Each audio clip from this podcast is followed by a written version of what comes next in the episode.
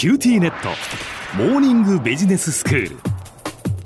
今日の講師は九州大学ビジネススクールでイノベーションマネジメントがご専門の永田昭也先生です。よろしくお願いします。よろしくお願いします、えー、先生前回から、えー、科学技術イノベーション基本計画というお話をしていただいているんですが、はい、まあ、5年に一度策定されている科学技術イノベーション基本計画、はい、その第6期が、えー、今年の3月26日に閣議決定されたということですね。はい、そうですね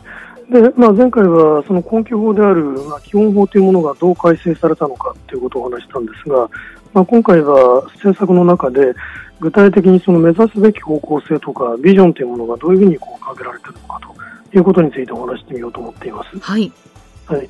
この第6期の基本計画はですね、第5期の基本計画で、ソサイティ5.0というコンセプトが提唱されてるんですが、ええ、これをまあ継承してるんですね。はい。で、このソサイティ5.0についてはですね、第5計画をこう説明しています。狩猟社会、農耕社会、工業社会、情報社会に続くような新たな社会であると。その上で、ICT を最大限に活用して、サイバー空間とフィジカル空間と融合させた取り組みによって、人々に豊かさをもたらす超スマート社会であると。こういう説明が行われているんです。えー、でさらにこの超スマート社会って言い換えについてはですね、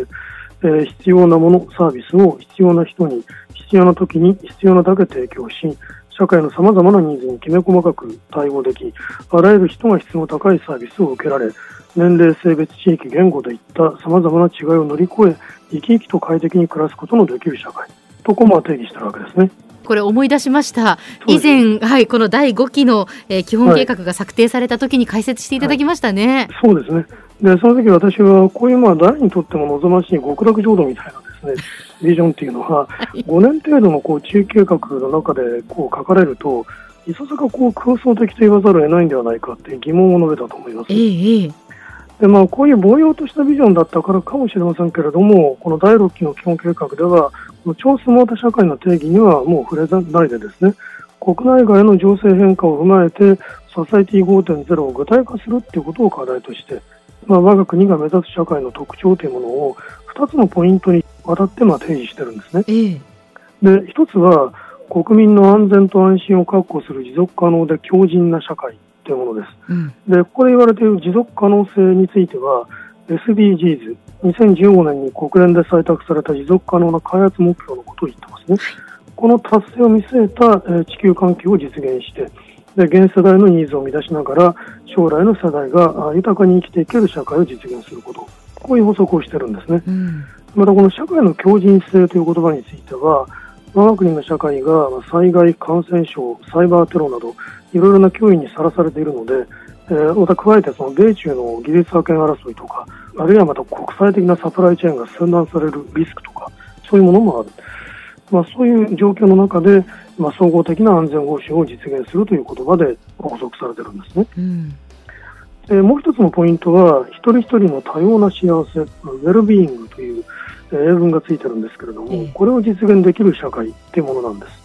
す。で、これについては、誰もが能力を伸ばせる教育と、それを生かした多様な働き方を可能とする労働雇用環境の実現、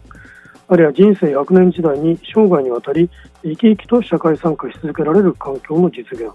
そしてまあ人々が夢を持ち続け、コミュニティにおける自らの存在を常に肯定し、活躍できる社会の実現、まあ、こういった言葉で補足されてるんですね。はい、でさらにはまあこういう社会像に信頼とか分かち合いを重んじる、まあ、我が国の伝統的価値観を重ねて、ソサイティ5.0を実現する。まあ、この理念が、まあ、国際社会に向けて発信していければ、まあ、世界の人材の投資を呼び込むことができるだろう、まあ、そういう方向が示されているわけです。うんまあ、こう気になってるとですねどうもこう無理やりお腹いっぱいにさせられてるような 気がしてきませんか？はい、でまあ、正直な感想を言うと私はこれを最初に読んだ時にこの自己陶酔的な軍隊にちょっとこう辟易させられるところもあったんですね。えー、まあ、しかしあの、ここにはですね、まあ、今後の科学技術の弁証政策を転換させる上で、まあ、重要な内容が含まれていると思います。はいまずこの第6期基本計画が第5期までと大きく異なっているというのは、やはりこう政策対象が明らかに社会生活全体をカバーする範囲にまで拡張されたということになると思います。うん、でこれまでの基本計画でも、まあ、例えば第5期計画では国民の安全安心の確保と豊かで質の高い生活の実現、こういう文言が使われてましたし、まあ、社会生活全体に関連する政策目標っていうのは掲げられてきたこともあるんですね。でしかし、それを達成するための具体的な課題になると、例えば自然災害への対応だとか、食品安全、生活環境、労働衛生等の確保といった、まあ、科学技術が直接寄与できる範囲にとど、められてきたと言っていいと思います。ところが今度はですね、幸せ、ウェルビーイングの実現というキーワードのもとに、多様な政策課題が提起されているわけです。はい、それらも明らかに科学技術イノベーション政策だけでは達成できませんし、雇用政策とか福祉政策、社会保障政策などといったいろんな政策との高度な連携が必要になってくると思います。うん、まあ、その連携の方策が具体化できなければ、まあ、科学技術イノベーション政策も一人相撲に終わってしまうということにもなりかねないわけですね。えー、また、その信頼や分かち合いを重んじる我が国の伝統的な価値観というものが国際社会に訴求できる強みになるっていう認識もちょっと私は素朴すぎるように思うんですね。うんで私はまあ社会システムを構成する上で信頼というのは非常に重要な役割を果たすと思ってるんですけれども、まあ、例えばこう政治学者のフランシス・クヤマっていう人が日本をまあ高信頼社会と呼んだのは1990年代半ばのことでした。まあ、その価値観がそっくり今までこう遺産相続されているとはどうも思えないんですね。うん、でむしろそれをこう再構築して維持していくということ自体が、まあ、重大な政策課題ではないかというふうに思います。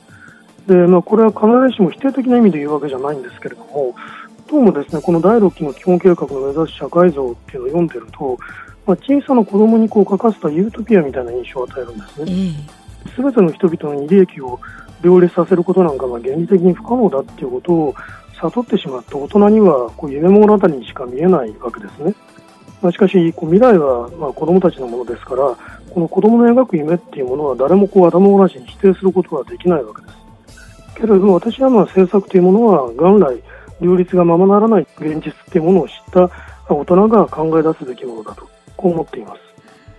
では先生今日のまとめをお願いしますはい、まあ、第6期科学技術イノベーション基本計画の政策ビジョンについてあの発表してきました、まあ、どうもそこで目指されている社会像の中には科学技術イノベーション政策のみでは達成不可能な課題も含まれているということに言及いたしました。今日の講師は九州大学ビジネススクールでイノベーションマネジメントがご専門の永田昭也先生でした。どうもありがとうございました。ありがとうございました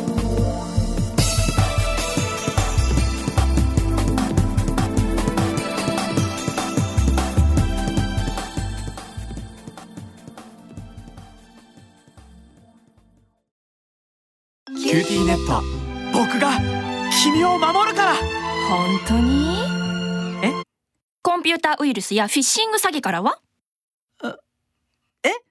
守ってくれないの？ビビックなら全部守ってくれるのに。セキュリティ5台まで無料。光インターネットのビビック